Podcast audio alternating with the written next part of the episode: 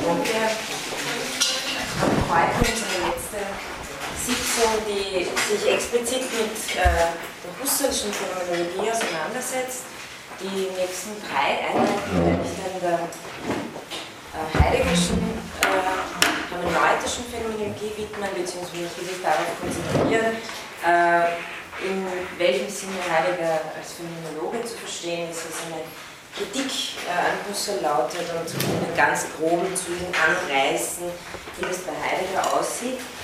Ähm, heute aber noch, ähm, wie das letzte Mal schon äh, begonnen, das Thema der Intersubjektivität, das ich ähm, abschließen will mit äh, der Thematik der Lebenswelt bei Husserl. Das äh, geht sehr schön zusammen, obwohl ich natürlich dem Thema der Lebenswelt noch gut eine Stunde hätte widmen können, wenn ich Zeit gehabt hätte. Also, äh, ich erinnere Sie, vor zwei Wochen haben wir die ersten drei Punkte durchgenommen, äh, wo wir uns eben kurz mit dem Solipsismusvorwurf auseinandergesetzt haben und dann uns auf äh, Husserls Theorie der transzendentalen Intersubjektivität äh, konzentriert haben. Und äh, ich erinnere Sie nur kurz an diese drei äh, Modi oder Ebenen der Intersubjektivität, die aufeinander aufbauen, aber aufeinander irreduzible äh, Sphären bilden. Die haben Sie auch äh, in dem Zahavi-Text drinnen, der diese Unterscheidung explizit macht, aber äh, ganz, dabei ganz auf Husserl aufbaut. Die erste Ebene war die der offenen Horizontintentionalität, also ähm, insofern in jeder echten Dinge, Erfahrungen, implizite Beziehung auf andere als mit Wahrnehmende oder Mitvorstellende, Miterkennende damit eine offene, auf eine offene Vielfalt von Subjekten gegeben ist. Das war die äh, implizite äh, Horizontintentionalität, die erste Ebene äh, in der Objekt- und Welterfahrung. Die zweite Ebene, mit der haben wir uns auch ein bisschen länger beschäftigt, war eine konkrete Fremderfahrung. Da haben wir uns kurz ähm, Argumentation in groben Zügen aus der fünften kartesianischen Meditation angesehen. Fremderfahrung auch unter dem Titel Einfühlung, ähm, die eben diese erste Ebene äh, aktualisiert, wenn Sie so wollen, und damit einen echten Wechsel meiner Geltungskategorien äh, verursacht das heißt, äh, ich habe damit erst den Unterschied für mich gegeben, für andere gegeben und Objektivität heißt, muss für andere auch gegeben sein. Und dann die dritte Ebene, und der will ich mich heute zuwenden, ist die der historischen, genetischen und generativen Dimension der Intersubjektivität, also Sinnstiftungen, die unter anderem als transzendentale Kategorien funktionieren und sich dabei geschichtlich äh, erstrecken. Also kann man es auch so formulieren, dass ich schließlich auch äh, in meinen ganzen Konstitutionsleistungen eine geschichtliche Wirklichkeit mitkonstituiere, also eine Art Transzendenz. Und die kann ich nur dadurch konstituieren, indem ich Sinn übernehme, tradierten Sinn, den nicht ich selbst erschaffen habe, also dessen Urheber ich selbst nicht bin. Das heißt, wir haben in der letzten Einheit äh, die Subjekt-Subjekt-Beziehung in der konkreten Fremderfahrung uns genauer angesehen. Und da war die Kurzcharakterisierung eben, dass das eine Originalerfahrung ist. Ich frage den anderen nicht als Vorstellung Fantasius, es ist eine Originalerfahrung, die sich aber als einen Zug erweist.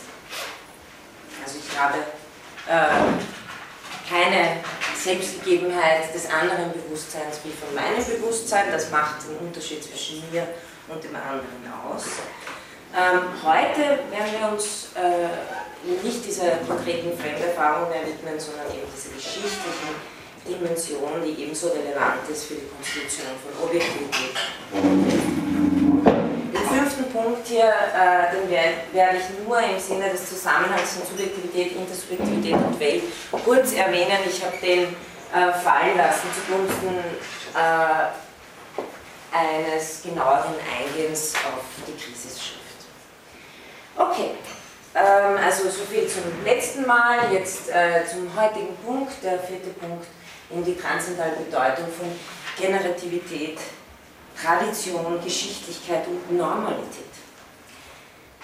Äh, wenn die gemeinsame Welt und und die Objektivität intersubjektiv konstituiert werden. Das heißt, wenn Intersubjektivität transzendental ernst genommen wird, dann entstehen dadurch auch Themen und Probleme, äh, die die Geschichtlichkeit mit einbeziehen. Das heißt, damit wird auch, so kann man sagen, eine Revision notwendig des Verhältnisses von Transzendentalität und Empirie. Ähm, das heißt nicht, dass die Empirie in die Transzendentalität plötzlich äh, hineinspielt, aber man wird sich überlegen müssen, äh, was die Geschichtlichkeit für eine Rolle spielt.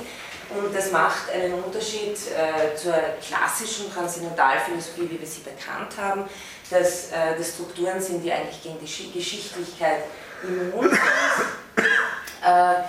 Die husserlische Transzendentalphilosophie weitet sich hier sozusagen äh, mehr aus, indem sie ja auch, wie ich Ihnen äh, auch schon ein, zwei Mal erläutert habe, es ja nicht um eine Struktur von Subjektivität überhaupt geht, sondern um konkret konstituierende je einzelne Subjektivitäten. Ähm, das heißt, statt einem starren Verhältnis setzt hier eine Dynamisierung ein und das ist vor allem etwas, was in der husserlischen Spätphilosophie stark thematisiert wird und was auch bei sämtlichen Autoren äh, von, die, von, vor allem in der französischen Phänomenologie, aber auch im Poststrukturalismus äh, bei Autoren wie Foucault und so weiter sehr fruchtbar aufgenommen und weiterentwickelt wurde. Ähm, ich habe hier vier Punkte, die ich ähm, durchgehen will heute. Der erste lautet Normalität und Tradition. Dann äh, eine wichtige und ich nehme an, vielleicht schon bekannte Sache, die Unterscheidung von Heimwelt und Fremdwelt bei Husserl. Dann äh, schließlich äh, der Punkt Gener Generativität und Geschichtlichkeit und äh, der letzte Punkt dann äh, noch stärker fokussierend auf Husserls Krisisschrift, äh, wo er eben sowas wie Urstiftungen und Sinnsedimentierungen thematisiert und Sie können da eine Verbindung herstellen zu der Einheit, die wir hatten, indem wir über die Dingkonstitution gesprochen hatten. Ähm, und auch da ging es um passive Synthesen und um Sinnanreicherung, wenn Sie sich erinnern können. Das ist on the small scale gewesen, sozusagen. Äh, Husserl in seinem Spätwerk dehnt es auf, aus auf die, auf die Konstitution der geschichtlichen Welt. Das heißt, eine Sinnsedimentierung findet hier nicht nur statt in meinem Erfahren und Kennenlernen eines Dings, indem ich es konstituiere, sondern indem ganze Gegenstandsarten gestiftet werden, wie zum Beispiel die Geometrie ähm, oder die naturwissenschaftliche Methode. Und das hat einen Einfluss auf unsere gesamte Lebenswelt und deren Konstitution. Also ähm, es ist sozusagen das, was wir im Kleinen besprochen haben, ist hier äh, auf äh, breiter Ebene der geschichtlichen intersubjektiven Konstitution nochmal äh, zu finden. Zunächst einmal äh, der Punkt zur Normalität. Das ist ähm, für Husserl ein Begriff, den er als transzendental relevant versteht. In welchem Sinne?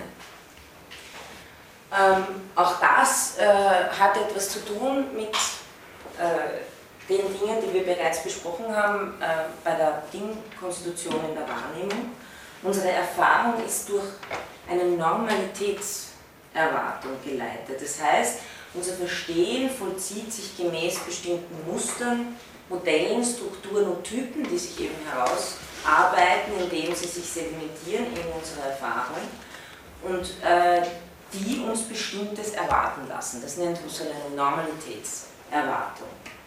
Wenn, sich, wenn das enttäuscht wird, also wenn sich eine andere anomale Erfahrung einstellt, so ändert dies auch unsere Erwartungshaltungen. Also das ist eine prinzipiell dynamische Struktur, aber trotzdem diese Struktur selber äh, bleibt immer in dem Rahmen, dass sich Normalität konstituiert und dadurch Erwartungshaltungen herausgibt.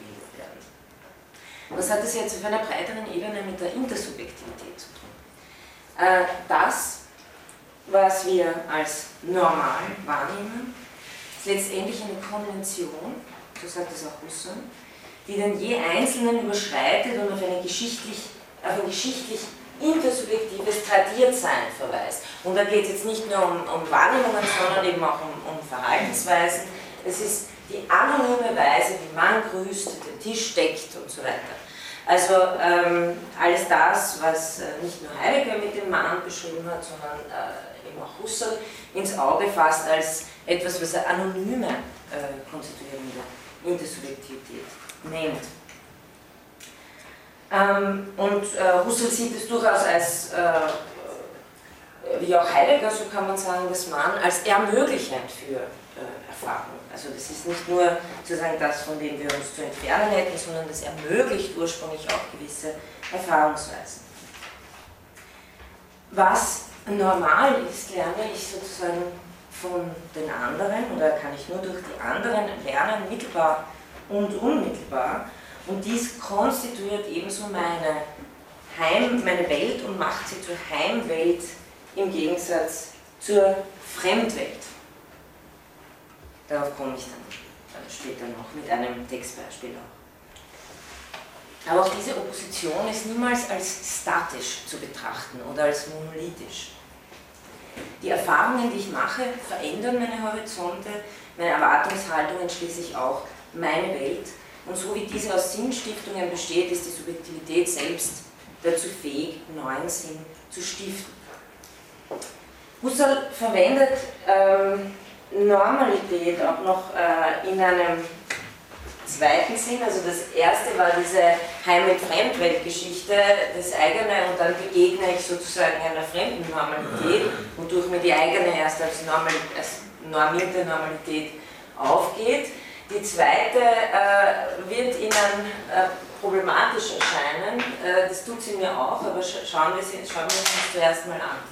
Äh, das zweite ist, ähm, die zweite Form der Normalität ist die des erwachsenen oder reifen, gesunden und vernünftigen Menschen, dem als Anomalie der Säugling, der oder die Blinde, der die Schizophrene oder psychisch Kranke, der die Demente gegenübersteht. Also Husserl ist der Meinung, dass wir alle in unserem Leben äh, anomale Lebensstrecken haben. Also wir sind keine voll konstituierenden, äh, die, wir sind keine, sagen wir so, die, die volle geschichtliche Welt mit konstituierenden Subjekte am Anfang und am Ende unseres Lebens. Äh, und Sie sehen da, wie stark Husserl wirklich um diese Dimension der Generativität und der Zeitlichkeit gibt, dass ich mir dessen bewusst bin, dass ich über Schrift zum Beispiel, über Überlieferungen, über Bücher mit äh, Subjekten in Kontakt treten kann, die vor 2000 Jahren gelebt haben. Also ich kann Platon lesen. Ne? Ähm, und ich habe ein Bewusstsein dessen, dass dies eine geschichtlich konstituierte Welt ist. Ähm, er sagt auch gleich selbst, und ich habe Ihnen die Stellen hier äh, auch angegeben, damit Sie, falls Sie es nachlesen wollen, äh, können Sie einfach in die Bibliothek gehen und sich den, den 800-seitigen 15er Band nehmen und da nachschlagen.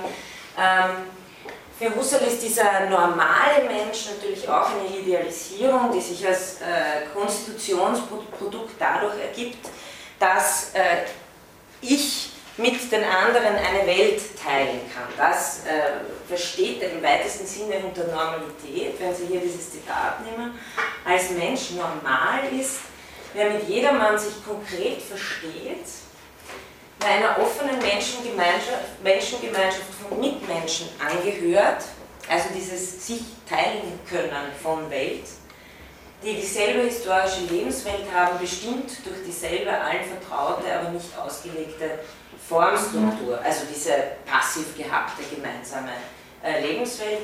Der Normale, und das ist auch wichtig, der Normale ist normal in und Vermöge der normalen Gemeinschaft. Das heißt, äh, Je nach Gemeinschaft konstituiert sich auch äh, Normalität. Ähm,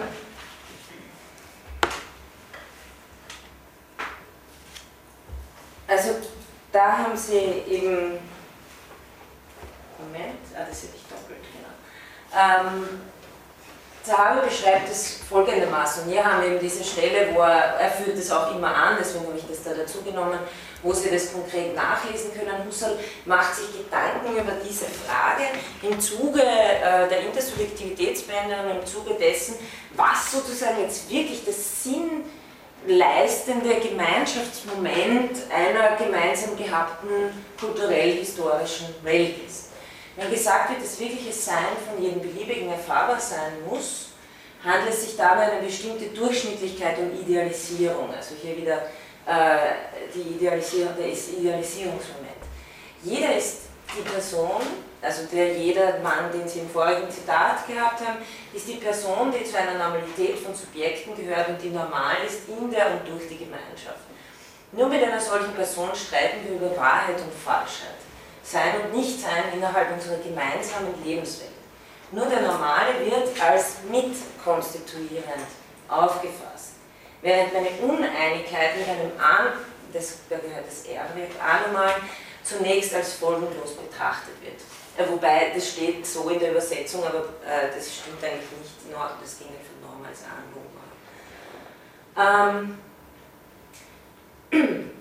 Zahle gibt da ein Beispiel, das einem äh, recht einleuchtend erscheint und noch recht unproblematisch.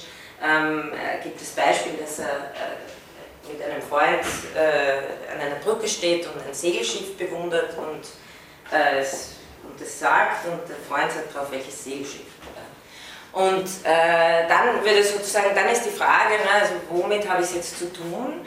Und äh, wenn, er sagt dann, wenn, ich, wenn, ich, wenn mich der Freund dann fragt, ob ich gerade vergessen habe, dass er blind sei, dann stellt sich für mich sozusagen sofort wieder äh, die äh, Möglichkeit her, zu sagen, okay, ähm, äh, Harmonie in der Konstitution wieder da. Ja? Also das muss mich nicht beunruhigen. Äh, hier habe ich keinen Streit auszutragen, ob jetzt hier tatsächlich ein Segelschiff ist oder nicht. Ähm, das ist sozusagen die, die äh, unproblematischste äh, Variante.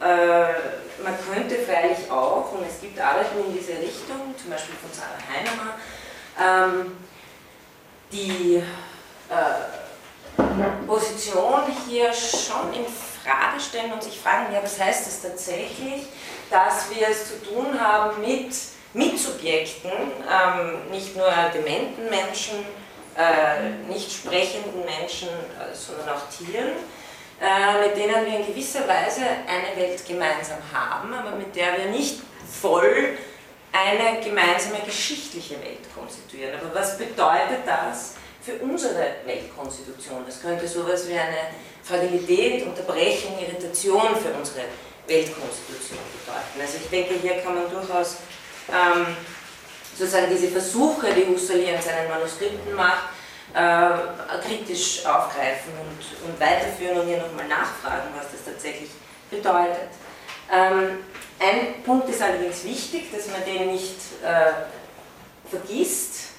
Äh, Husserls Begriff der Normalität ist einer, der äh, sich als relativer versteht und der eben durch die Gemeinschaft konstituiert wird. Das heißt, in einer Gemeinschaft von Farbenblinden ist das die Normalität. Was Husserl meint, ist, dass egal wie diese Normalität konkret aussieht, Normalität eben transzendental relevant ist. Also es gibt keine Sphäre, in die wir entfleuchen können, ohne dass sich Normalität äh, konstituiert und weiter fungiert als äh, äh, Horizontintentionalität. Das meint Husserl damit. Ja? Also äh, ebenso diese Heimwelt-Fremdwelt-Geschichte. Das hängt im Grunde genommen einfach damit zusammen, dass wir vereinzelte leibliche Subjekte sind, dass wir perspektivische Subjekte sind. Also das gehört zu der phänomenologischen Position dazu, dass es kein View from Nowhere ist, von dem aus äh, wir die Welt erfahren. Ähm, also was Husserl meint, ist, dass egal wie die Normalität aussieht, dass sie transzendental relevant ist und das heißt, dass sie eben Typen, Erwartungshaltungen, Objektivitätskonstitutionen prägt. Und wie ich hier nochmal geschrieben habe, wir konstituieren Welt in Normalgemeinschaften, aber das Spannende ist, dass die eine dynamische, äh, dass die dynamisch aufgebaut sind, das heißt jederzeit irritiert und oder weiter geöffnet werden können. Ähm, ein, eine weitere Motivation, die hier natürlich gelegt wird, dadurch, dass äh, Normalität irritiert wird, ist äh, ein Weg zu wissenschaftlicher Objektivität, nämlich einer Objektivität, wo ich mich zum Beispiel wieder einigen könnte mit äh, Subjekten, mit denen ich mich vielleicht lebensweltlich nicht so schnell einigen kann. Wo ich, hm, habe ich da das Zitat?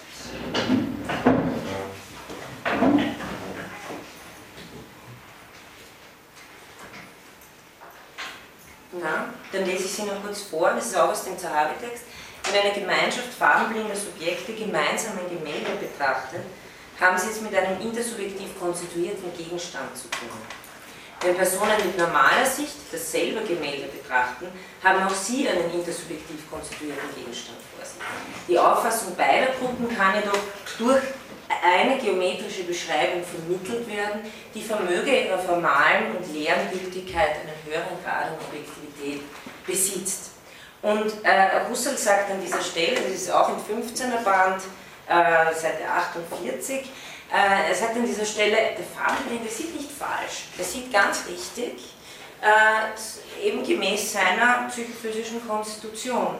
Und dann sagt er, das physische Naturding selbst ist in dieser Relativität, also die ist nicht durch die Intersubjektivität gestiftet, sondern ist in dieser Relativität, ist, es sind diese verschiedenen Sichtweisen auf das Ding möglich. Es erlaubt das Ding diese möglichen Sichtweisen und äh, eine höherstufige Form von Objektivität, die äh, ein, eine etwas, ein etwas abstrakteres Korrelat ins Auge fasst, ähm, erlaubt es uns auch ohne Probleme dieses dasselbe zu identifizieren. Also wir haben ja mit jemandem, der eine etwas andere Farbsicht hat als uns, äh, eigentlich normalerweise kein Problem, außer gewissen, äh, in gewissen Situationen, wo, wo, Unterscheidungen gemacht werden können, die der eine oder andere dann vielleicht weniger machen können, aber meistens überhaupt kein Problem, äh, die Dinge, die wir gemeinsam wahrnehmen, als dieselben zu identifizieren.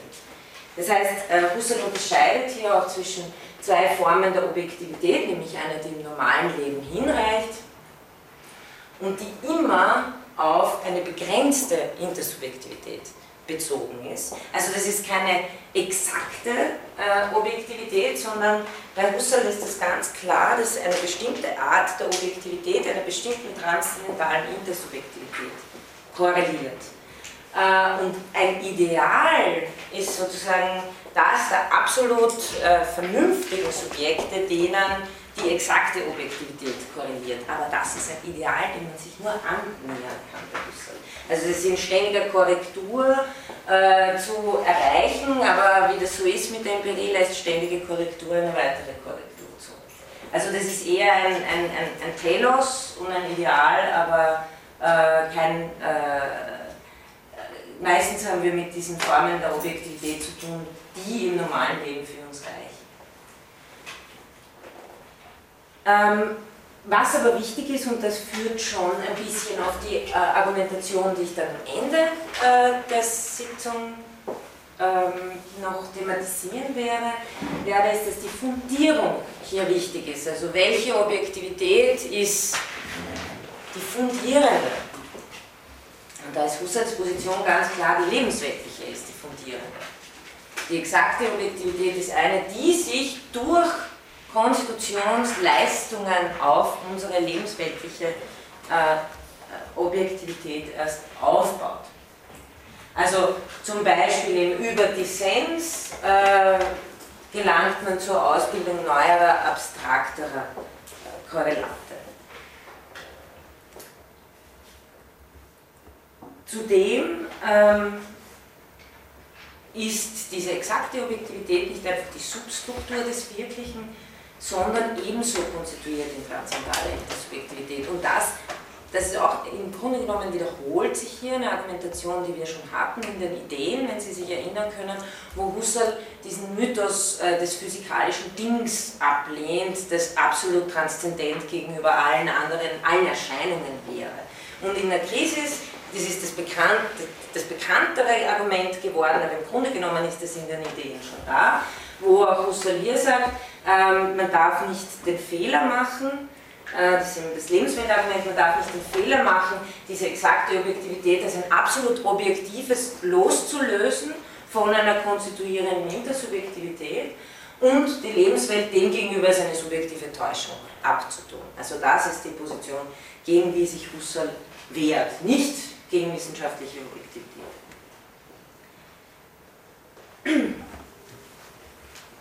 Okay, dann komme ich zu dem Punkt Heimwelt und Fremdwelt, der sich ja schon ein bisschen angekündigt hat durch äh, den ersten Punkt. Der Mensch, nämlich das mundane Subjekt, das wir ja gehabt haben, in, einer gewissen, in einem gewissen Blickwechsel, in einem Einstellungswechsel auch immer das transzendental konstituierendes, also konstituiertes und konstituierendes Subjekt. Dieser Mensch, dieses Subjekt, ist immer schon in seiner kulturellen Umwelt, wird in ihn groß und wächst in sie hinein. Und ich meine, das erinnert auch ein bisschen an den späten äh, Wittgenstein, der von Lebensformen spricht. Ähm, Im Miteinander äh, werden, wird eine gemeinsame Welt in Einstimmigkeit und auch Streit äh, konstituiert.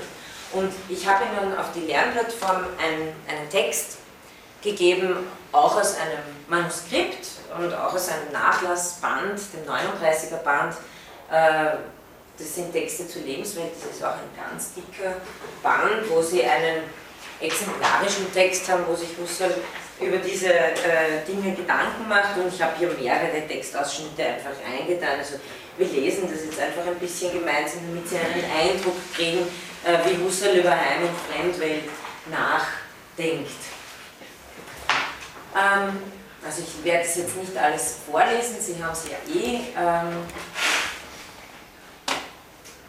äh, ich, Husserl geht davon aus, dass wir in so etwas wie eine äh, Umwelt hinein äh, sozialisiert werden, wenn Sie so wollen. Also äh, hier ist schon die anonyme Intersubjektivität am Werk, sowohl als natürlich auch die konkrete der äh, Erziehungspersonen. Aber äh, es ist eben, wie er schreibt, eine Welt, die bestimmt ist durch die Gemeinschaft mit anderen. Es ist dies mit ihren Typen vertraut. Also hier haben Sie wieder eigentlich diesen Terminus technicus aus der genetischen Phänomenologie des Typus, der in äh, einer passiven Weise herausgebildet wird. Im Grunde genommen sagt er, hier, ich bin vertraut mit dieser Welt. Und über diese Welt hinaus habe ich Erfahrung von Fremden, die ich nicht verstehen, sondern nur indirekt verstehen kann als Menschen in einer Umwelt, die die ihre, aber nicht die meine ist, ohne Fähigkeit, sie zu befragen oder sonst wie zu einem Ausgleich kommen zu können.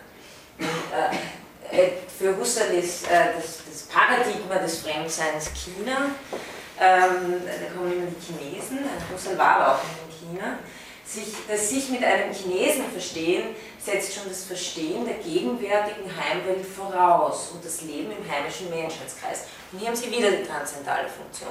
Also um mich überhaupt auf Fremdes einlassen zu können, äh, bin ich auch nicht von einem View from, no, from Nowhere irgendwo runtergefallen, sondern ich gehe von meinem Vertrauten oder das Fremde begegnet mir immer schon als jemand, der in etwas hinein habitualisiert worden ist, der selbst mit einer Heimwelt vertraut ist. Wie ich als Kind hineinerzogen wurde in meine generative Menschenwelt, so muss ich, wenn ich den Chinesen und die chinesische Welt verstehen will, in diese hineinerzogen werden. Ich muss hineinleben mit der Konzeption der fremden Welt wie immer weitestmöglichst erwerben. Das heißt, ich muss immer vollkommener chinesischer Mensch unter Chinesen werden, während ich noch Deutscher bin und meine deutsche Umwelt nicht verliere und ebenso der Chinese in meiner Welt. Ähm, also dann beschreibt er sozusagen wirklich, wie äh, das nicht nur einen konkreten Umgang mit den Dingen, dass ich eine Sprache verstehe und weiß, wie man ähm, welche Gesten und äh, welche Mimik was bedeutet, sondern dass ich auch den anderen kulturellen Zukunftshorizont mit äh, aperzipiere, weil der gehört sozusagen zu diesem kulturellen Leben wesentlich dazu.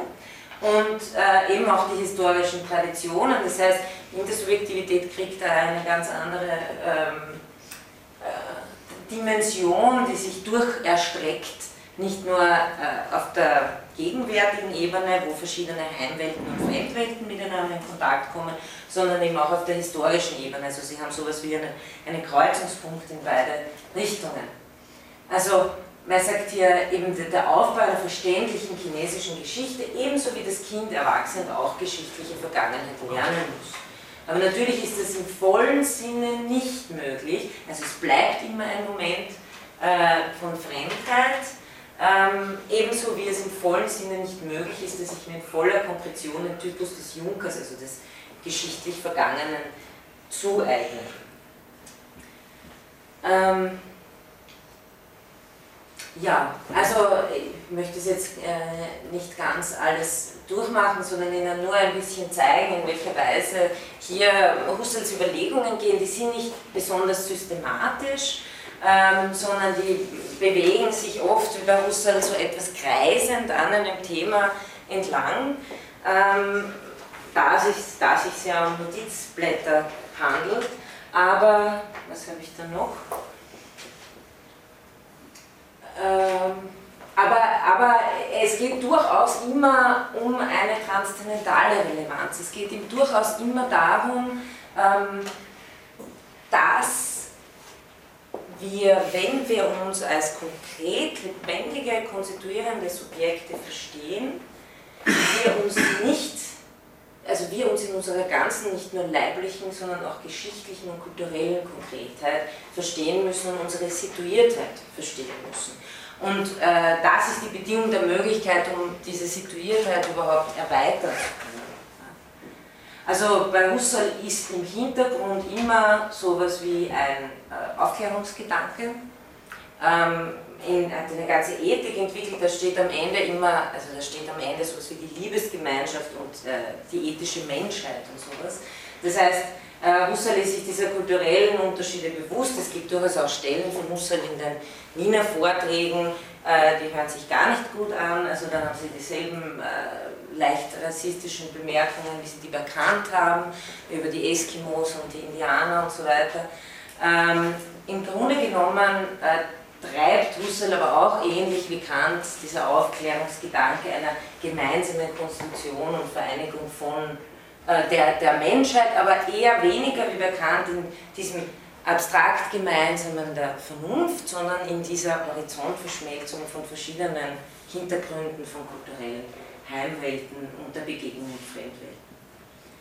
Und ähm, also Sie sehen, wie er das dann hier beschreibt und was da festgestellt ist, da kommt wieder der lebensweltliche Punkt, hat offenbar seine Wahrheit vor aller Frage, ob Menschen eine Wissenschaft haben ob sie in einer Umwelt mit wissenschaftlicher Kultur leben oder, wenn das der Fall ist, ob sie selbst in ihrem Lebensumkreis eine Ahnung von so etwas wie Wissenschaft haben, von ihren schöpferischen und rezeptiven und sonstigen Tätigkeiten wie von ihren Ergebnissen. Also das sind, da, müssen, da müssen wir noch gar nicht notwendig Naturwissenschaft treiben dafür, äh, dass wir diese sehr basal konstitutiven Elemente von Heimwelt und Begegnung mit Fremdwelt äh, haben als, als Grundstruktur. Ähm, wie gesagt, Sie können das auch in Ruhe nachlesen. Ich habe äh, Ihnen den Textausschnitt auch äh, dann auf die, auf die Plattform gestellt. Wichtig ist mir folgendes, dass hier die Dynamik eben klar die vermeinte Fremdwelt. Also die vermeinte, auch da spielt sich ja immer was ab mit Lehrintentionen, die sich erfüllen können oder nicht. Und auch da bleibt natürlich, weil es sich um eine Interaktion mit anderen Subjekten handelt, äh, hier etwas, das nie eine, eine restlose Präsentation sein kann, sondern immer eine Abpräsentation sein wird. Ähm, aber was wichtig ist, ist, dass dieses Vermeinen schon, also dass diese ganze Horizontstruktur verändert wird durch die Begegnung mit dem Fremden. Also die vermeinte Fremdwelt ist notwendig eine Umbildung der Heimwelt. Und ähm, also deshalb ist auch die Uneinigkeit äh, eine sehr wichtige Sache und nicht nur äh, die Einigkeit. Das mit der wissenschaftlichen Objektivität habe ich schon gesagt. Äh, Sie können sich gut vorstellen, in welcher Weise das zum Beispiel dann auch für äh, philosophisch interkulturelle Ansätze fruchtbar gemacht werden kann und äh, jemand, der das gemacht hat, in extenso mit vielen, vielen Publikationen, allein vier Bände zur Phänomenologie des Fremden in Surkamp bis Bernhard Waldenfels, ähm, der eben vom eigenen und Fremden spricht und hier auch in kritischer, aber durchaus auch äh, in fortführender Weise mit den Begriffen von Husserl, mit Heimwelt und Fremdwelt umgeht. Ähm, Wallenfels betont dann nochmal ganz stark äh, die Verschränkung von eigenen und Fremden. Also es gibt immer Eigenes im Fremden und umgekehrt Fremdes im Eigenen und beide Bereiche sind nie völlig zur Deckung zu bringen. Das Ganze ist deshalb immer eine Durchzogenheit von Fremden, weil wir nach Wallenfels immer schon auf andere Ansprüche antworten. Also wir sind von Anfang an Antwortende und sind deshalb können nie äh, fein säuberlich ein eigenes für uns abgrenzen und sagen, und dort ist das Fremde, sondern da wir Antwortende sind auf fremde Ansprüche, ist unser Eigenstes immer schon von Fremden durchzogen. Äh, Sie finden das auch immer bei Husserl indirekt äh, ganz schön, immer wenn er versucht methodisch, und ich habe das letzte Mal auch schon darüber gesprochen, eine Eigenheitssphäre abzugrenzen, nämlich äh, wenn es ihm um die Frage der, der Einfühlung geht, wenn er sagt, okay, was ist jetzt sozusagen das, was ich in meinem Bewusstsein wirklich selbst gegeben habe, originär gegeben habe, was ich äh, präsentiert habe und nicht abpräsentiert und wie funktioniert von hier aus gedacht die Intentionalität, die mir ein fremdes Seelenleben als fremdes Seelenleben gibt. Und da versucht er das immer abzugrenzen und Sie sehen sehr schön, wie er immer wieder scheitert. Also allein diese, äh, dieser Versuch selber äh, und den genau durchzuführen, äh, ist, schon, ist schon der Vollzug des Scheiterns äh, dieser Abgrenzung.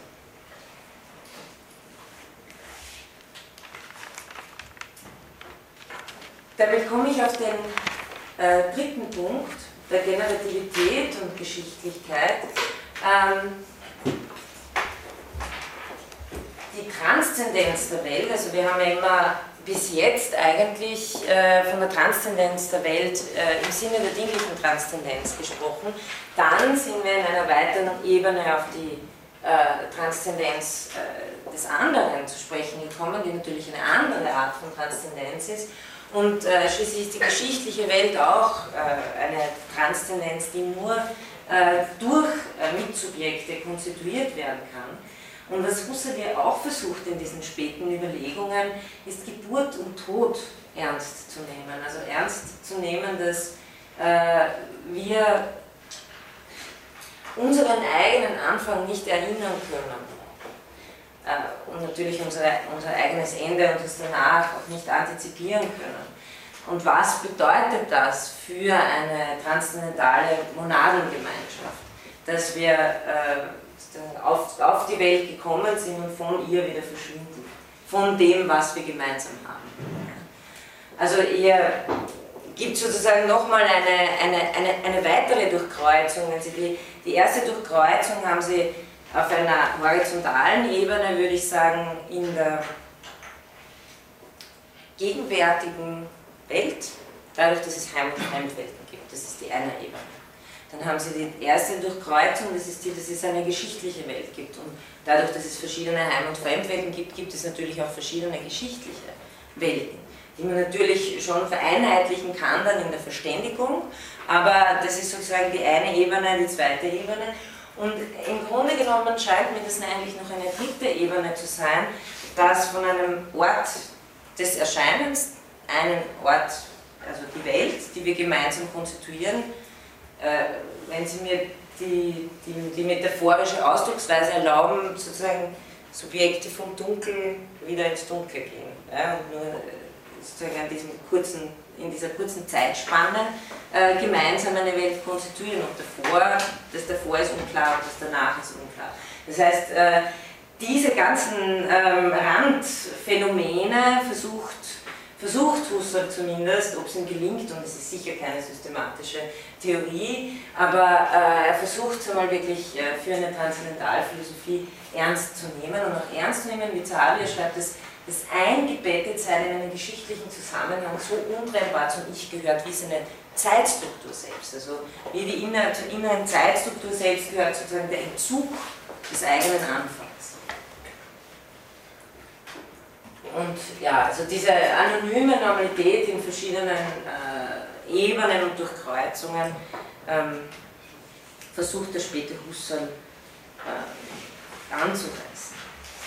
Also damit wir mal wegkommen nur von den Themen der Dingkonstitution, das ist sozusagen diese ganze geschichtliche, intersubjektive Ebene, die da noch einmal eine ganz äh, andere Dimension für die Phänomenologie insgesamt hineinbringt.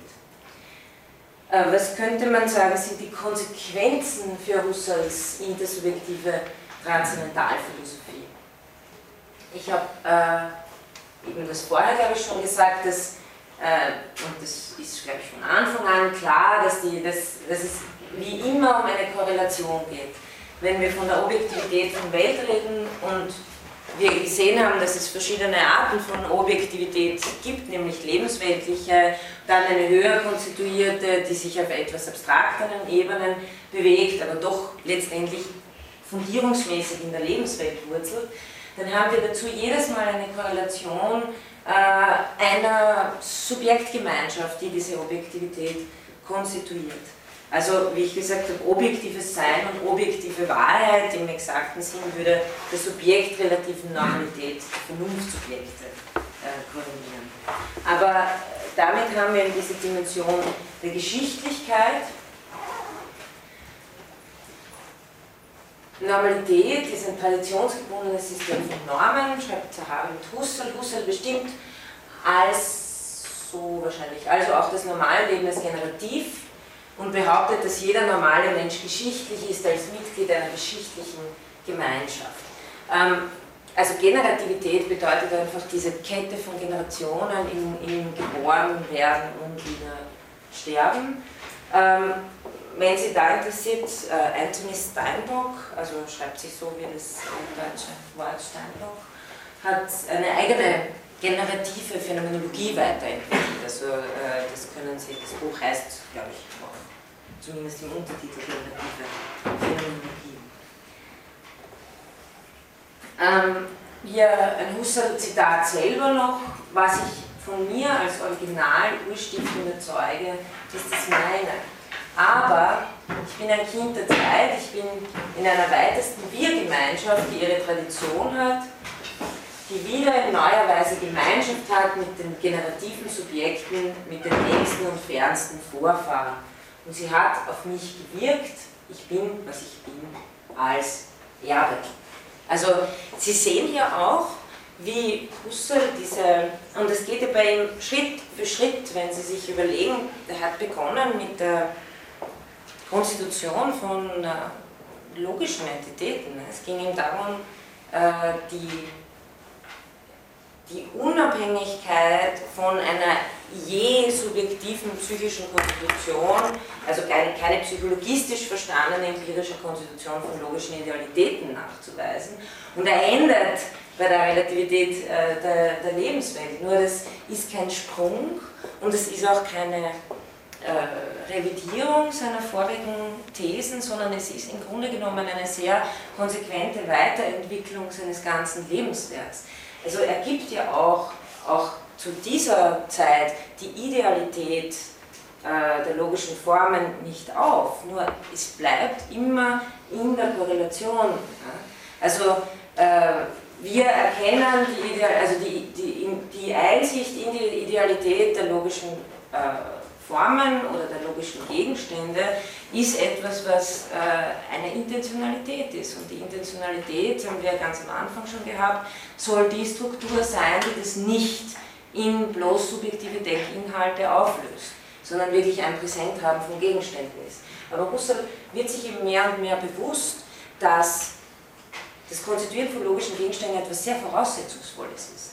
Und er fragt eben mehr und mehr nach den basalen, konstitutiven Schichten und Ebenen, dahin führt ihn die genetische Phänomenologie äh, und deswegen kommt er am Ende seines äh, Lebenswerks eben auf diese Lebenswelt zu sprechen und auf solche Probleme wie äh, Geburt, Tod, äh, Triebintentionalitäten und, und, und so weiter. Also das Ganze ist sozusagen wirklich ein, ein großer Ansatz, der sich, äh, der sich immer weiterentwickelt hat. Ähm,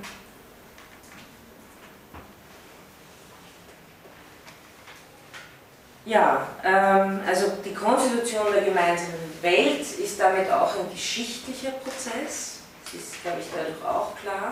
Das heißt, Sinnbildungen äh, von Objektivität und Wirklichkeit sind nicht starr festgelegt, sondern müssen einen unheimlichen Prozess von Einstimmigkeit und Horizontverschmelzung sich erfüllen und bestätigen. Und das habe ich schon gesagt, jetzt habe ich es nochmal schriftliche absolute Wahrheit, bzw. wirkliches Sein, sind regulative Ideale, Korrelate zu einem idealen Konsens einer intersubjektiven Gemeinschaft. Und das sagt nicht Apel oder Habermas, sondern das sagt Husserl. Ja? Ähm, also das äh, mag vielleicht erstaunen, wenn man äh, das weniger gut kennt, aber das äh, ist sich gar nicht so unähnlich, würde ich sagen. Ja? Also äh, hier geht es um einen, äh, einen, einen idealen Konsens einer objektiven, intersubjektiven Gemeinschaft und die Annäherung ist eben durch diesen Prozess erreichbar. Hier greift bei Husserl eine ganz starke Form der, der, der Aufklärungsteleologie, also wir streben sozusagen dahin. Das ist Husserls äh, Ansicht. Ich glaube, das steht stark im Gegensatz äh, zu Heidegger auch. Ähm, also Husserl hat diesen gemeinsamen intersubjektiven Prozess der Konstitution von, von Wahrheit und, und wirklichem Sein in einer unendlichen offenen Arbeit, äh, Arbeits, er spricht immer wieder von Arbeitsgemeinschaft und so weiter. Ähm, also die immer unendlich offen bleibt und faktisch immer für neue Korrektur offen bleibt. Das heißt, ähm, dauernde, dauernde Kritik. Und Sie können, glaube ich, da auch sehen, ähm, wie das natürlich bei Husserl mit seinem Evidenzverständnis zusammenhängt. Weil ähm, wenn ich nur methodisch von Anfang an etwas gelten lasse, was mir in, in originärer, selbstgegebener Einsicht äh, gegeben ist, dann ist keine erinnerte oder irgendwie schon gehabte Evidenz eine, auf die ich mich verlassen kann. Ich muss sie mir immer neu zu Bewusstsein bringen. Und ich kann sie nur aktuell haben. Das heißt, äh, die, Möglichkeit für Kritik und Erneuerung ist etwas, was in diesem ganzen Husserlschen Denksystem von vornherein mit drinnen ist. Und in seinen ethischen Schriften heißt es nicht von ungefähr, also da gibt es von 1924 die sogenannten Aufsätze über Erneuerung, die sind interessanterweise in einer japanischen Zeitschrift erschienen, also Husserl wurde da in Japan schon rezipiert. Äh, der Kaiso heißt es und Kaiso heißt scheinbar auch Erneuerung und Husserl hat es zum Anlass genommen, äh, Entschuldigung, genau diese Struktur des unendlichen Fortschreitens zu äh, äh ja, einer, einer ethischen Menschheit und äh, Wahrheit und so weiter ähm, in ethischen Termini zu formulieren und wo sie auf der theoretischen Seite Kritik haben und sie auf der ethischen Seite Erneuerung stehen. Also das ist sehr, das führt sozusagen wirklich äh, auf, die, auf die großen ähm, Grundpfeiler methodischen Überzeugungen von Husserl, die auch ganz stark methodisch mit einem Begriff der Verantwortung und der Selbstverantwortung verbunden sind. Also äh, sie haben immer im gleichen Atemzug, wenn Husserl von äh, Rechtfertigung spricht, von Ausweisung, von Evidenz spricht, haben sie im gleichen Atemzug immer äh, die, die, die Verantwortung. Warum wundert einen ja nicht, wenn man die korrelative Struktur von Subjektivität und Objektivität hat, liegt auf Seiten der Subjektivität, dass sie sich sozusagen die Evidenz zu erarbeiten hat ja, und sich nicht selbst zufrieden gibt mit etwas, was sie nicht wäre. Ähm, ja, ich glaube, das äh, muss ich da jetzt gar nicht mehr ähm, nochmal wiederholen. Ähm, Sie haben das auch sehr schön äh, zusammengefasst, wie immer in den, äh, in den Kapitel äh, von Zahavi zur, zur Lebenswelt. Habe ich Ihnen auch die Lernplattform gegeben, da haben Sie nochmal eine gute Zusammenfassung davon. Ähm, vielleicht ein Punkt noch, der wichtig ist. Das wird oft, ähm, ja, kommt oft vor, dass äh, gesagt wird, Husserl habe sozusagen in seiner Spätphilosophie ähm, sich der transzendentalen Intersubjektivität zugewandt und sich dadurch vom transzendentalen Ego abgewandt. Nein, ähm, gar nicht. Ähm, ist auch gar nicht notwendig, beziehungsweise würde Husserl umgekehrt sagen, ohne transzendentales Ego keine transzendentale Intersubjektivität und umgekehrt. Das sind Wechsel, wechselweise Verhältnisse und letztlich ist der Ausgangspunkt, also das können Sie auch in der Krise nachlesen, ich verstehe eigentlich gar nicht, warum äh, die Argumentation überhaupt aus, aufkommt, wenn in der Krise selber schreibt er vom Ur-Ich, in das das der phänomenologische Ausgangspunkt bleibt in dem sich äh, die, die transzendentale Intersubjektivität zeigt als konstituierendes Fundament, aber zeigen kann sie sich nur äh, über das phänomenologisierende Ich. Also wenn ich diesen äh, Präsenz, das, die, die, das Sein von Präsenz aufgebe, bei dem ich anfange, also das Bewusstsein, dass ich bin, das mir zugänglich ist, ähm, und wenn ich äh, das sozusagen aufhebe, dann hebe ich damit auch den Unterschied zwischen mir und dem anderen auf und ich hebe damit auch die Intersubjektivität auf. Das heißt, ich kann nicht Intersubjektivität haben, ohne Subjektivität zu haben. Nämlich äh, radikal voneinander verschiedene Bewusstseinsströme. Das heißt, äh, das bleibt bei Husserl äh, immer intakt. Sie haben es hier nochmal äh, zusammengefasst, es gibt keine Gemeinschaft ohne Ich-Zentrierung, und darum auch keine generative Intersubjektivität ohne ein transzendentales Ur-Ich, in dem die Intersubjektivität sich entfalten kann. Da haben Sie sämtliche Stellen, wo Husserl das schreibt. Das historisch Primäre ist unsere Gegenwart. Mit anderen Worten, die transzendentale Analyse der historischen Vergangenheit der früheren Generationen und allgemeiner jeder derartige Sinnanalyse, die die Ähnlichkeit des Subjekts überschreitet, heißt ja nicht, dass die Ähnlichkeit des Subjekts hier nicht überschritten wird, aber sie zeigt sich in der Analyse der ersten Personenperspektive. Also wir sprechen ja die ganze Zeit von Transzendenz, aber äh, die äh, ist, kann sich nur ausweisen sozusagen in, in diesem äh, Ur-Ich des ersten Präsenzfeldes.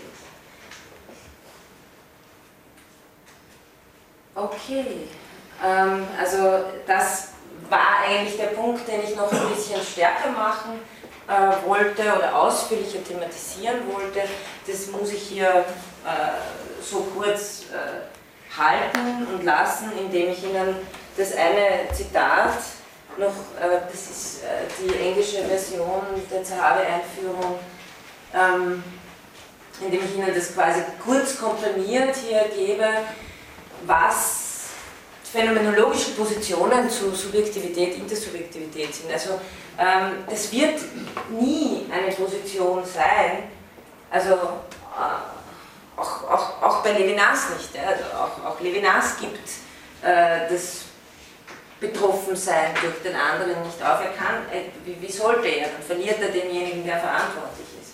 Also es geht immer darum, dass Subjektivität, Intersubjektivität und Welt eine aufeinander irreduzible Trias, transzendentale Trias sind, wenn Sie so wollen, die einander wechselseitig erhellen. Also ähm, ich zitiere das hier nur kurz. Phenomenologists take it impossible simply to insert intersubjectivity somewhere within an already established ontology. Das ist auch wichtig. Es ist nicht zuerst äh, die, die objektive Welt da und dann kommt noch dazu die transzendentale Intersubjektivität. Nein, ich glaube, das ist recht klar. Ähm, wenn man von der Korrelation her denkt, dann kann man nicht zuerst eine View from Nowhere Ontologie etablieren und dann nachher tun wir noch die, die, die Subjekte dazu. Rather the three regions, self, others and world belong together. They recipro reciprocally illuminate one another and can only be understood in their interconnection. Thus it doesn't matter which of the three one takes as a starting point, for one will still inevitably be led to the other two. Und das ist wirklich ganz hilfreich, nämlich für, äh, wenn Sie auch mit anderen phänomenologischen Autorinnen und Autoren zu tun haben, ähm, welche die sozusagen die Welt in den Mittelpunkt stellen. Ähm, oder äh, die Intersubjektivität oder Husserl ist eben derjenige, der, der schon auf dem Ur-Ich sicher am stärksten beharrt. Äh, aber bei wo auch immer diese Dreierkonstellation man anfängt, sie wird einen äh, zu den anderen führen. The subjectivity that is related to the world only gains its full relation to itself and to the world in relation to the other. Also Weltkonstitution und Selbstkonstitution. Und Zahavi hat, das, ähm, hat mehrere Ebenen äh, von Selbst unterschieden, was natürlich sehr sinnvoll ist. Ähm, das macht aber auch äh, Husserl zum Beispiel, ich habe Ihnen das glaube ich auch gesagt, Husserl sagt ganz eindeutig, ein personales Ich kann nur mit anderen konstituiert werden. Sonst kommt es nicht zustande. Ja? Ähm, also ein, ein Ich, das sich daraus konstituiert, dass es mit anderen in Aktion steht, in Interaktion steht. Also die Subjektivität äh, gewinnt ihr Selbstverhältnis und ihr Weltverhältnis nur mit den anderen. Um, intersubjectivity only exists and develops in the mutual interrelationship between subjects that are related to the world also auch das ist klar, eine Intersubjektivität ohne Welt wird ein Problem, weil äh, wo sollten diese oder wie sollten diese transzendental konstituierenden Geister irgendwo herumschweben, wenn sie nichts haben, was sie sich teilen können. Also Welt heißt immer das, äh, was man gemeinsam hat. Ja? Ähm, und schließlich, uh, and the world is only uh, brought to articulation in the relation between subject. Also auch die Welt ist kein absoluter äh, Begriff in der Phänomenologie, das werden wir mit Heidegger auch noch deutlich sehen, äh, sondern ist immer zu verstehen in Beziehung zu den Subjekten, für die diese Welt Lebenswelt ist, ja, in der sie, äh, die Welt ist immer ein, ein Sinnzusammenhang. Und wie wir auch gesehen haben, Sinn existiert nicht unabhängig von sinnstiftenden Bewusstseinen. Das heißt, die, die Welt ist in einer Weise natürlich als Objekte äh, nicht von mir fantasiert werden, schon da und ist als Objektivität auch im, äh, in diesem Sinn unabhängig von mir als Objekte sich als unabhängig von meiner Halluzination erweisen. Aber trotzdem, und das war die ganze Geschichte mit dem transzendentalen Idealismus, Welt ist letztlich äh, eine, äh, eine Sinnstiftung, ein Sinnzusammenhang. Und äh, der, den können wir äh, mit Husserl, also es wäre sozusagen eine Contradictio in adjecto, Sinn haben zu wollen, jenseits von Sinnstiftung. Okay, also das sozusagen in, in, in Kurzform, dieser, dieser intrinsische Zusammenhang von Subjektivität, Intersubjektivität und Welt, die nicht ineinander auflösbar sind. Also Sie können das eine nicht durch das andere ersetzen. Frage dazu? Ja. Ähm, Husserls Normalität nehme ich an, ist auch nicht nur ein System von Überzeugungen äh, oder Einstellungen, sondern das ist auch unthematisch und eigentlich nicht vollständig reflektiv erfassbar. Äh, das ist ja die Kritik von Heidegger dann am Husserl gewesen, dass er das angeblich äh, äh, so gesehen hat, dass das ein System ist, das reflektiv vollständig erfasst werden kann. Aber aus Ihren Ausführungen sehe ich das nicht so. Mhm.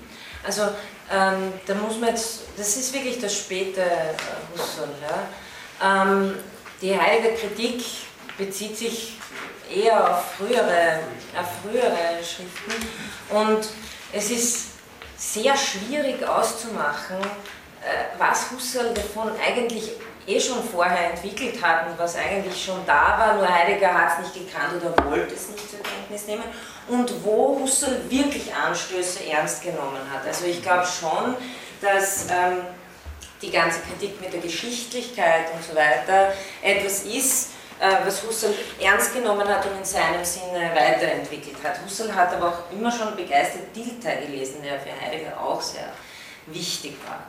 Ähm, Heideggers, ja, äh, Heidegger würde man kommt gleich drauf mit der Krise, da haben sie sogar eine sehr ähnliche Sicht äh, mit einer Vergessenheitsstruktur, was äh, Heidegger Seinsvergessenheit nennt, nennt Husserl die Vergessenheit der transzendental konstituierenden Intersubjektivität.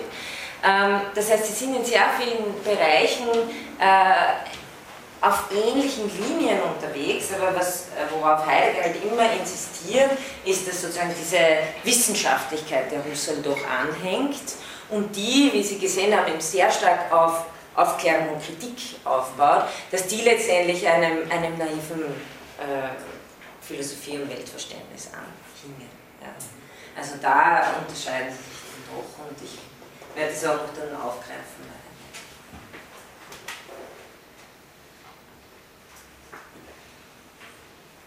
Wenn Sie im Moment keine Fragen haben, dann, dann werde ich gleich zur Lebenswelt gehen und eben noch ein bisschen, nachdem wir ja ohnehin das nur anreißen konnten, aber wir haben ja die, aus den logischen Untersuchungen ganz am Anfang einen kleinen Text gelesen, dann aus den Ideen relativ viel, nämlich die Fundamentalbetrachtung über weite Strecken. Und heute möchte ich Ihnen eben noch ganz kurz damit Sie es gehört haben, muss als drittes Hauptwerk, wie man es nennt, äh, nahebringen, nämlich das trägt den Titel Die Krise der europäischen Wissenschaften und die transzendentale Phänomenologie. Wurde hauptsächlich 35, 36 geschrieben. Ähm, der Keim für dieses Buch waren die Wiener Vorträge, zu denen Husserl, glaube ich, 35 in Wien eingeladen war und ähm, hat es dann in Prag gab es dann auch nochmal Vorträge, dann hat es ein weiterentwickelt, das Buch ist aber schon in Belgrad erschienen, weil natürlich Husserl aufgrund äh, seiner jüdischen Herkunft äh, 1936 nicht mehr erwünscht war, äh, weder als Philosoph noch als jemand, der Bücher in Deutschland herausgibt.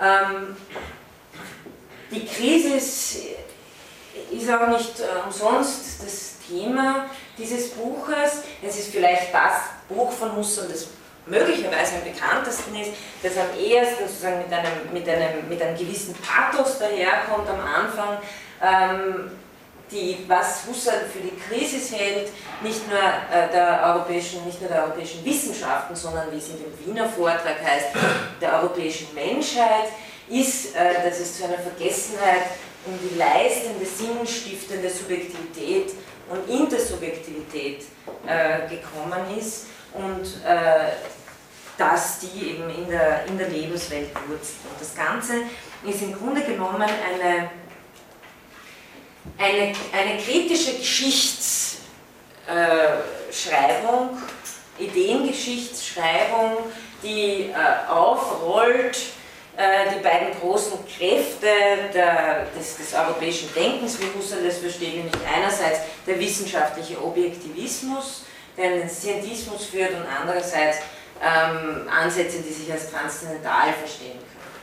Und ich gebe Ihnen nur einen Tipp, falls Sie das lesen wollen. Geben Sie Acht, ich glaube, es gibt noch immer diese unsägliche Edition von meiner, die aus irgendeinem Grund, der mir nicht bekannt ist, nur den ersten Teil der Krise verlegt haben. Und äh, ich meine, das ist überhaupt eine, eine andere Edition, da sind die kartesianischen Editionen auch drinnen. Aber es gibt sozusagen einen ersten geschichtlichen Teil. Ähm, der schreibt Husserl vor allem über, beginnt bei Galilei, der großen äh, Revolutionierung äh, der Neuzeit, über das sage ich dann gleich ein bisschen was, über Descartes, ähm, den Dualismus, ähm, Rationalismus kommt dann auf Kant und dann hört die meine Ausgabe auf. Und da beginnt es eigentlich erst interessant zu werden, weil der zweite Teil ist die Klärung des transzendentalen Problems, der Weg in die Phänomenologie, Transzendalphilosophie in der Rückfrage von der vorgegebenen Lebenswelt aus. Also alles, was Phänomenologie relevant ist, äh, ist in dieser Ausgabe nicht drinnen. Das heißt, geben Sie Acht. Ja, wenn Sie, äh, ich, ich weiß nicht, ob es schon eine neue gibt, ich befürchte nicht, aber kaufen Sie sich nicht die, die nur die halbe ist. Ja. Ähm, die Krise ist auch das Buch, wo Husserl eben diesen sogenannten ontologischen Weg äh, verfolgt in die Transzendentalphilosophie und es ist wie immer der Versuch, Husserl seine Einführung in die Phänomenologie zu schreiben. Also er hat sein Leben lang nichts anderes getan, als äh, Einführungen in, in seine Phänomenologie zu schreiben und äh, Sie können das selbst beurteilen, wie gut oder schlecht es ihm hier da wieder gelungen ist. Aber es ist sozusagen nochmal der Versuch, das Ganze aufzurollen von der Lebensweltproblematik her. Also nochmal, Husserl ähm, spricht von geschichtlichen Urstiftungen und Sedimentierungen, weil ich das hier in der Überschrift habe, aber vor allem im Zusammenhang mit der Stiftung des wissenschaftlichen, objektivistischen Weltbildes und einer Krisis der Wissenschaften und des europäischen Menschentums. Und die Krisis eben ist so etwas wie eine Selbstvergessenheit, und hier haben die, die große Parallele zu Heidegger mit seiner äh, Seinsvergessenheit, wo im Grunde genommen auch äh, das Dasein sich selbst als Dasein äh, vergisst und sich als Vorhandenheit äh, oder Vorhandensein wahrnimmt. Ähm, ähnlich bei Husserl, auch hier diese Selbstobjektivierung, sich selbst nur aus der dritten Personperspektive zu betrachten, die durch die naturwissenschaftliche Methode gefördert worden ist und die sozusagen ein Vergessen gefördert hat, dass die naturwissenschaftliche Methode selbst eine intersubjektiv-geschichtliche Leistung ist, die aus der Lebenswelt heraus entstanden ist. Jetzt der Begriff der Lebenswelt, auf den sind Sie sicher schon des Öfteren gestoßen, der ist ja mittlerweile wirklich in, den, in die Lebenswelt eingeströmt. Ähm, der hat natürlich weit über die Phänomenologie hinaus Bedeutung erlangt. Bei Husserl ist er in erster Linie ähm, sowas wie ein Kontrastbegriff zur Welt der Wissenschaft.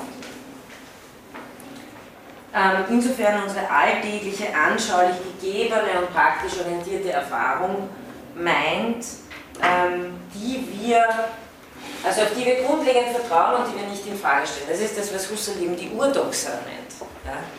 Also dieses, äh, dieses grundlegende Vertrautsein mit, auf dem sich erst ein Zweifel anerrichten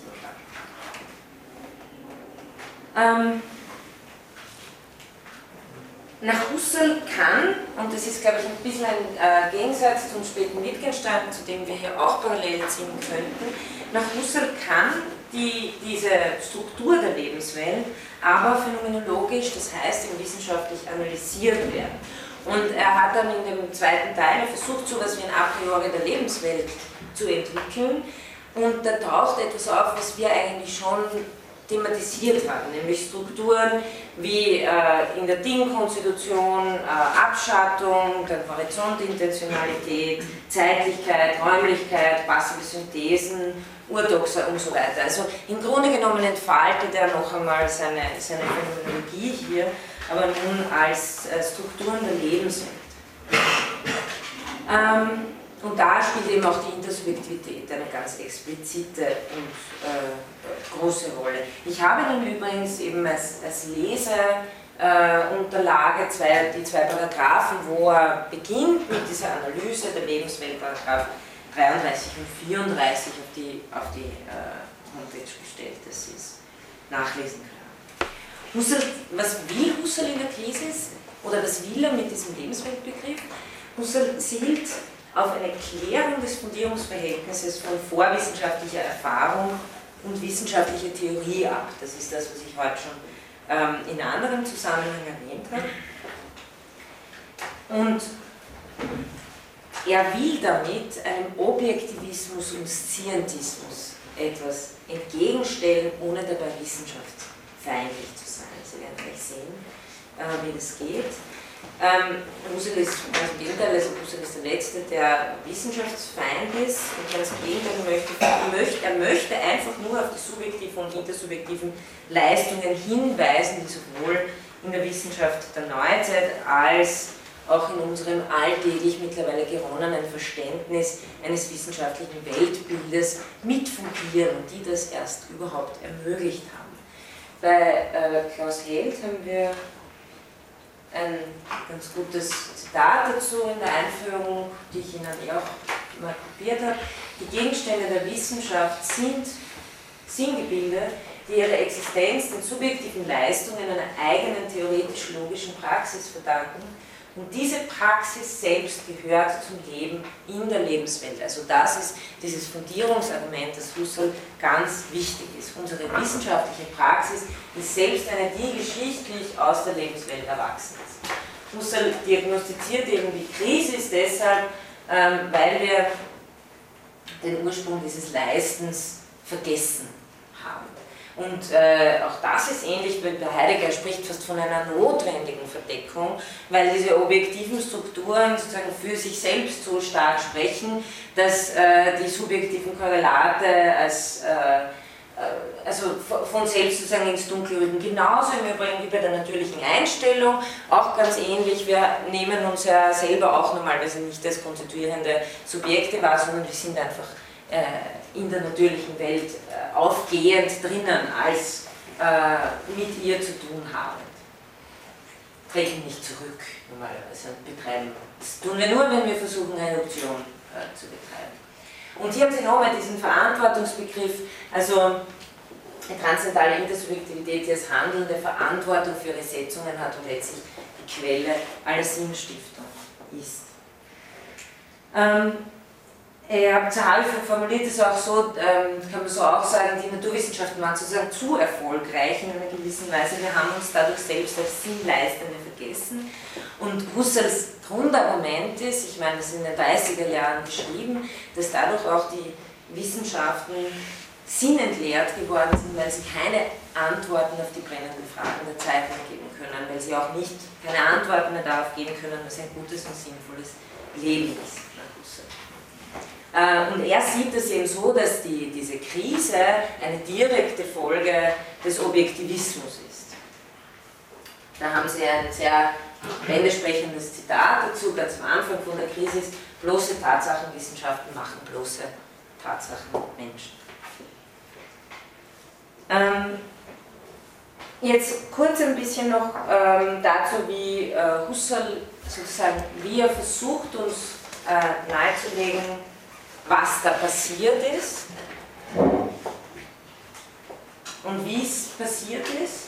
Also Husserl zeichnet eigentlich die Stiftung der Naturwissenschaften und die naturwissenschaftliche Methode, die ja erst in der Neuzeit richtig äh, zum Durchbruch kommt, als eine großartige geschichtliche Sinnstiftung heraus. Und äh, das beginnt sozusagen mit dem äh, Rückgriff auf die äh, Urstiftung, wie er das nennt, der Geometrie. Das, der Text das ist ja nur ein Seitentext in der Krise, ist aber ist dadurch sehr bekannt geworden, dass der Derrida, glaube ich, seine Dissertation darüber geschrieben hat. Ähm,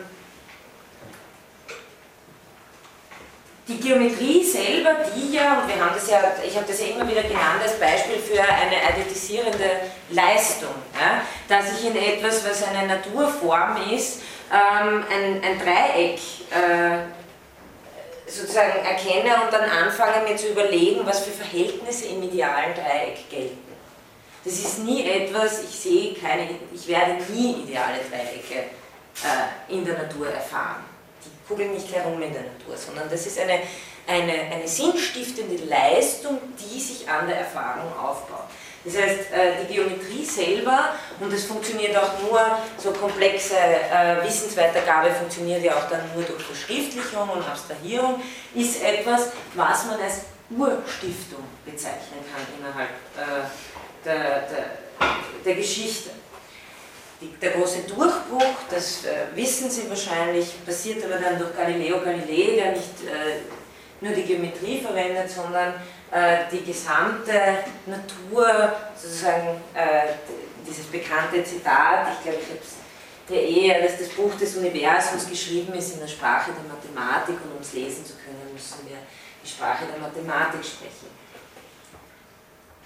Und ähm, Husserl äh, erzählt es so, dass er sagt, es ist genial, aber was, was Galileo sozusagen vergisst, ist, dass das seine Leistung ist, dieses Ideenkleid der Mathematik auf die Erfahrung anzuwenden und dadurch sozusagen neue Erkenntnisse zu erwerben. Aber es bleibt dabei, dass weder die Geometrie vom Himmel gefallen ist, sondern die eine geschichtliche Stiftung ist, noch die Idee, dass die Natur tatsächlich mathematisch funktioniere. Also das ist etwas, was äh, überhaupt erst einmal geschichtlich hervorgebracht werden musste.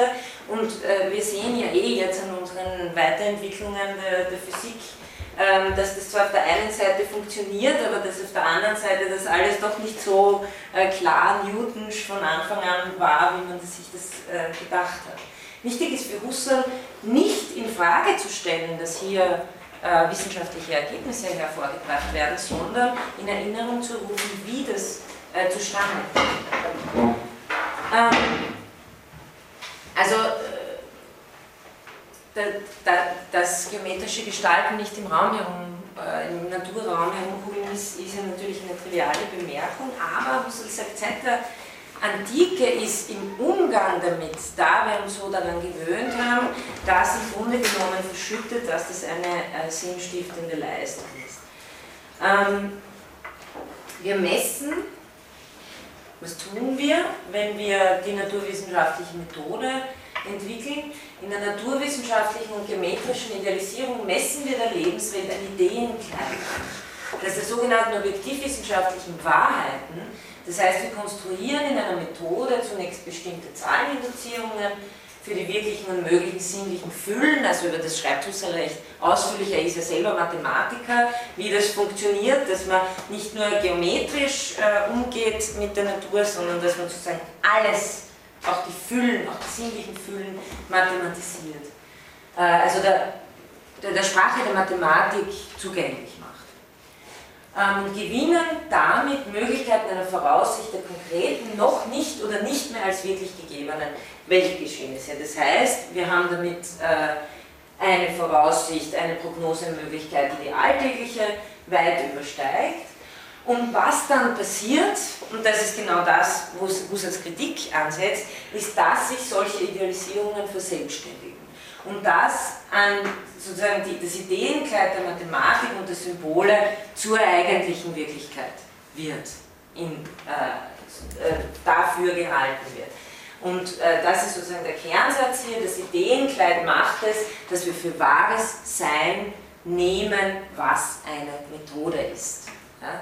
Also diese Verselbstständigung einer Methode, sich durch Mathematik neue mögliche naturwissenschaftliche Erkenntnisse zu erarbeiten, endet sozusagen damit, dass wir das Substruieren, das Substruierte selber zum ontologisch Ersten und sogar Einzigen machen und alles, was wir als subjektive Erfahrung davon haben, im subjektiven Schein ändert.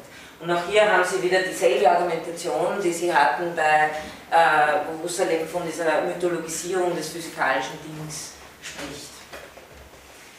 Ähm, zweiter Punkt ist auch, dass äh, der Sinn der Methode die Formeln, die Theorien und so weiter für uns unverständlich bleiben. Also was uns, wir haben uns sozusagen so weit von, der, von dieser Lebenswelt entfernt, dass das, was, für, was wir für das Eigentliche und Wirkliche halten, etwas ist, äh, was wir nicht mehr verstehen.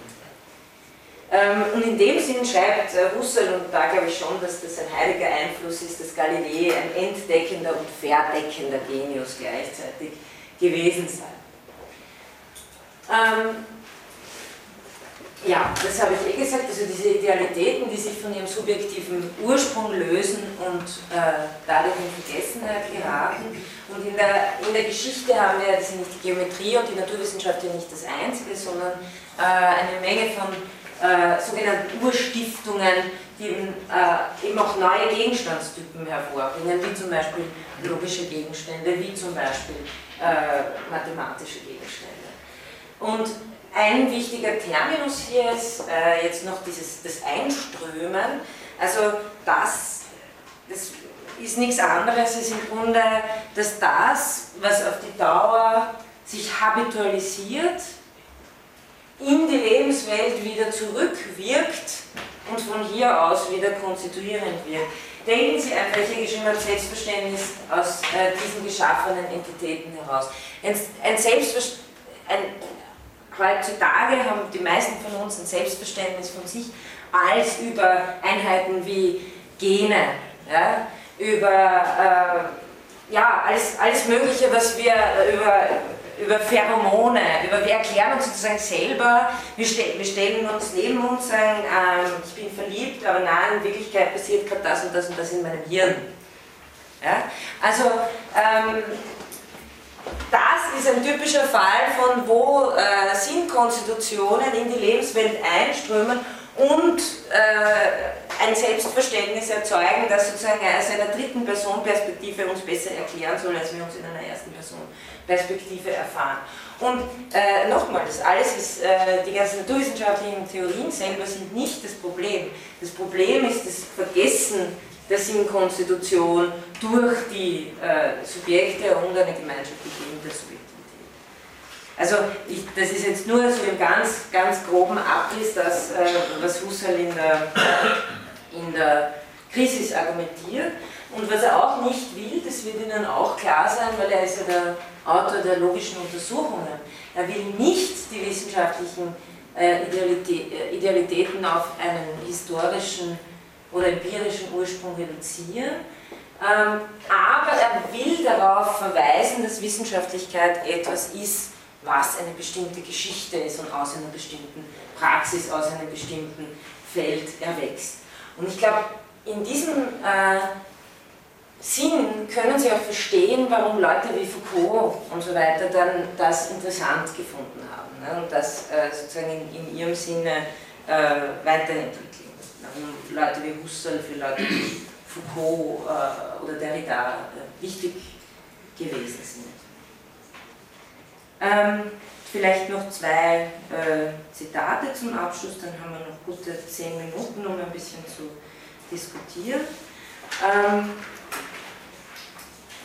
ja, zwei, zwei Abschlusspunkte, eben das fasst das Ganze zusammen. Also Husserl erkennt die Gültigkeit von naturwissenschaftlichen Theorien durchaus an, auch dass sie einen höheren Grad von Objektivität und Abstraktion erreichen, worum es ihm aber geht, ist zu bestreiten, dass nur naturwissenschaftliche Beschreibungen die wahre Wirklichkeit aussagen können. Und zweitens, dass diese Beschreibungen etwas einfangen könnten, was sozusagen einen View from, from Nowhere äh, und das entspricht ganz das, was wir auch beim physikalischen Ding thematisiert haben. Physik hat nicht mit einem neuen Gegenstand oder mit dem Wirklichen zu tun, sondern liefert eine andere objektive oder exakte Bestimmung des Gegenstands auf Basis der Lebenswelt und aus lebensweltlichen Praxen heraus erwachsen. Und äh, genau, das kann ich da überspringen. Da, da, ist es nur, was, was Zahavi betont, was äh, Husserl die ganze Zeit betont, ist, dass die Lebenswelt im Endeffekt, vielleicht noch mal zurück, die Lebenswelt im Endeffekt der Geltungsboden ist, auf dem alle anderen Geltungen erwachsen. Und schließt es ab mit zwei Held-Zitaten, die das ganz gut äh, auf den Punkt bringen. Die Welt der natürlichen Einstellung ist nun eine Welt, die sich geschichtlich durch die in ihr stattfindende Praxis und ihre Sedimentierungen durch das Einströmen anreichen. Es ist die konkrete geschichtliche Welt und das eben in transzendentaler Bedeutung, deshalb, weil sie selbst wieder produktiv ist im Sinne von Sinnstrukturen. Und das Thema der Philosophie, und Sie können ruhig sagen, der, der Phänomenologie, ist die Welt als subjektrelativer, sich geschichtlich anreichender Universalhorizont. Horizont ist, Horizont aller Horizonte ist Welt, also Lebenswelt die so verstandene Welt ist in der modernen objektivistischen Forschungspraxis vergessen. Transzendentalphilosophie beruht auf Reflexion, sie ist Besinnung auf das verantwortliche Subjekt, dem die Welt erscheint. Okay, ähm, also das war sozusagen noch so ein bisschen dieser, dieser weitere Ausblick. Wir haben damit das alles gemacht ähm, nämlich äh, nur als kurzer, kurzer Zwischen, Zwischenrückblick, damit Sie es selber mal präsent haben, was wir da schon alles durchgenommen haben. Das heißt, die ersten zwei Vorlesungen waren eher allgemeiner, da habe ich ja nicht nur Husserl thematisiert, aber ab, ab der vierten war sozusagen konkret Husserl und das nächste Mal gehen wir weiter zu Heidegger. Kann ich, kann ich noch Fragen. Wir haben noch ein bisschen Zeit. Ja.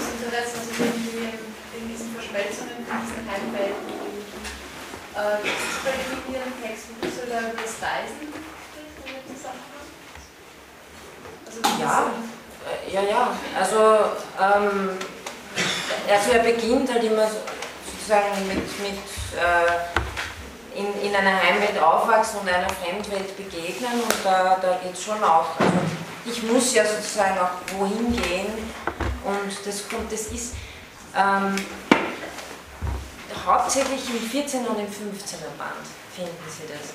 Und was der Vorteil ist an diesen Ausgaben der Husserlianer, ist, dass das ja immer in so Texte und Paragraphen gegliedert ist und das relativ genau im Inhaltsverzeichnis schon erkennbar ist, äh, was dann in dem Text selber drinstehen wird. Ja. Könnten Sie vielleicht nochmal auf den Solipsismus eingehen? Ich habe nämlich nach wie vor noch nicht so ganz verstanden, inwiefern ähm, Husserl dem Solipsismus entgeht. Ich erinnere mich an die letzte Stunde, da haben wir darüber gesprochen, dass man den anderen annehmen muss, weil es Erfahrungen gibt, die, äh, die als nicht privat erleben. Und ähm, diese nicht privaten Erlebnisse, die erfahre ich aus der ersten Personenperspektive. Dann wäre die erste Frage, ist das ein Widerspruch? Da könnte man antworten, nein, ist es nicht, weil es einen Unterschied gibt zwischen einmal, ich nehme etwas über, es ist, es ist ein erkenntnistheoretisches Erlebnis sozusagen, einmal ist es, ich erlebe etwas als, so, und ich kann sagen, ich erlebe diese Welt immer als mit anderen, so das ist noch keine, keine erkenntnistheoretische Aussage. Ich frage mich trotzdem, ob das etwas anderes ist als Solipsismus, weil man im Endeffekt, auch wenn man die Welt erlebt als mit anderen, trotzdem zurückgeworfen ist auf die erste Personenperspektive, aus der man das herauslebt. Aber also, mhm. wie gesagt, ich bin mir da noch nicht so sicher. Mhm.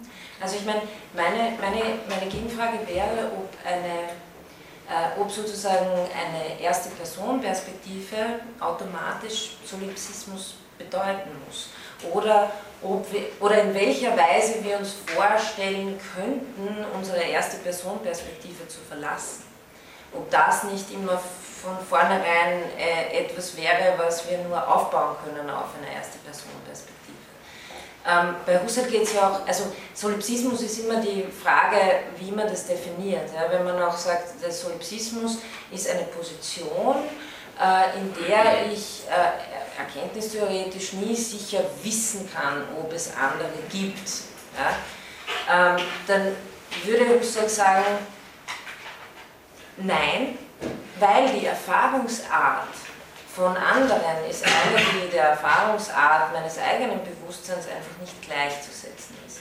Das heißt, zu verlangen, dass ich von anderen in gleicher Weise wüsste, mit diesem privilegierten Zugang, wie ich von mir weiß, würde bedeuten, den Unterschied zwischen mir und den anderen aufzuheben.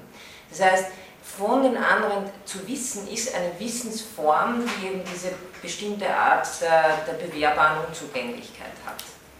Und äh, die ist phänomenologisch beschreibbar. Und davon gibt es ja auch Enttäuschungsformen. Und wenn das ständig enttäuscht werden würde, dann müsste ich sagen, dann bin ich, kann, es kann gut sein, dass ich wirklich allein bin. Also wenn sich jeder, jederzeit herausstellt, dass das nicht äh, sich bewährt, dass ich mit anderen zu tun habe, dann besteht diese Möglichkeit. Aber prinzipiell äh, im Gegensatz zu einer klassischen Position streitet Husserl ab, dass wir eine Wissensform von anderen haben könnten, die der Wissensform von uns selbst entspricht, weil wir dann die anderen als anderen verlieren.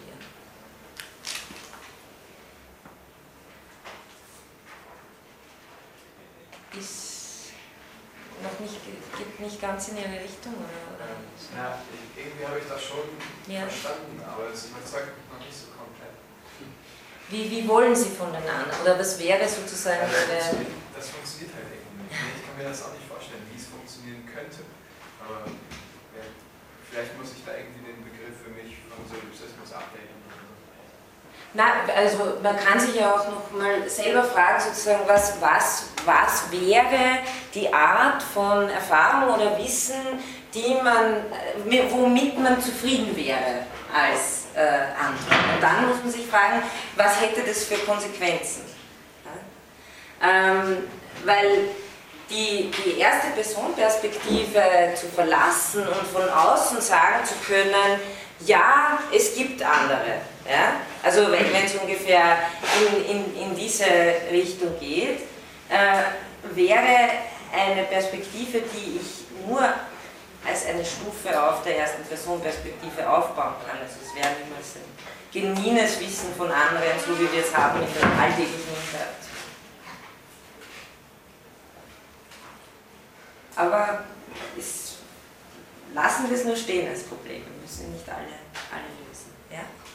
Ähm, was mir jetzt gefragt in dem letzten Punkt ist, wenn sozusagen die Wissenschaft, die jetzige Wissenschaft zur Selbstvergessenheit führt, was wäre dann ein Modus, der, der, der nicht selbstvergessen hat?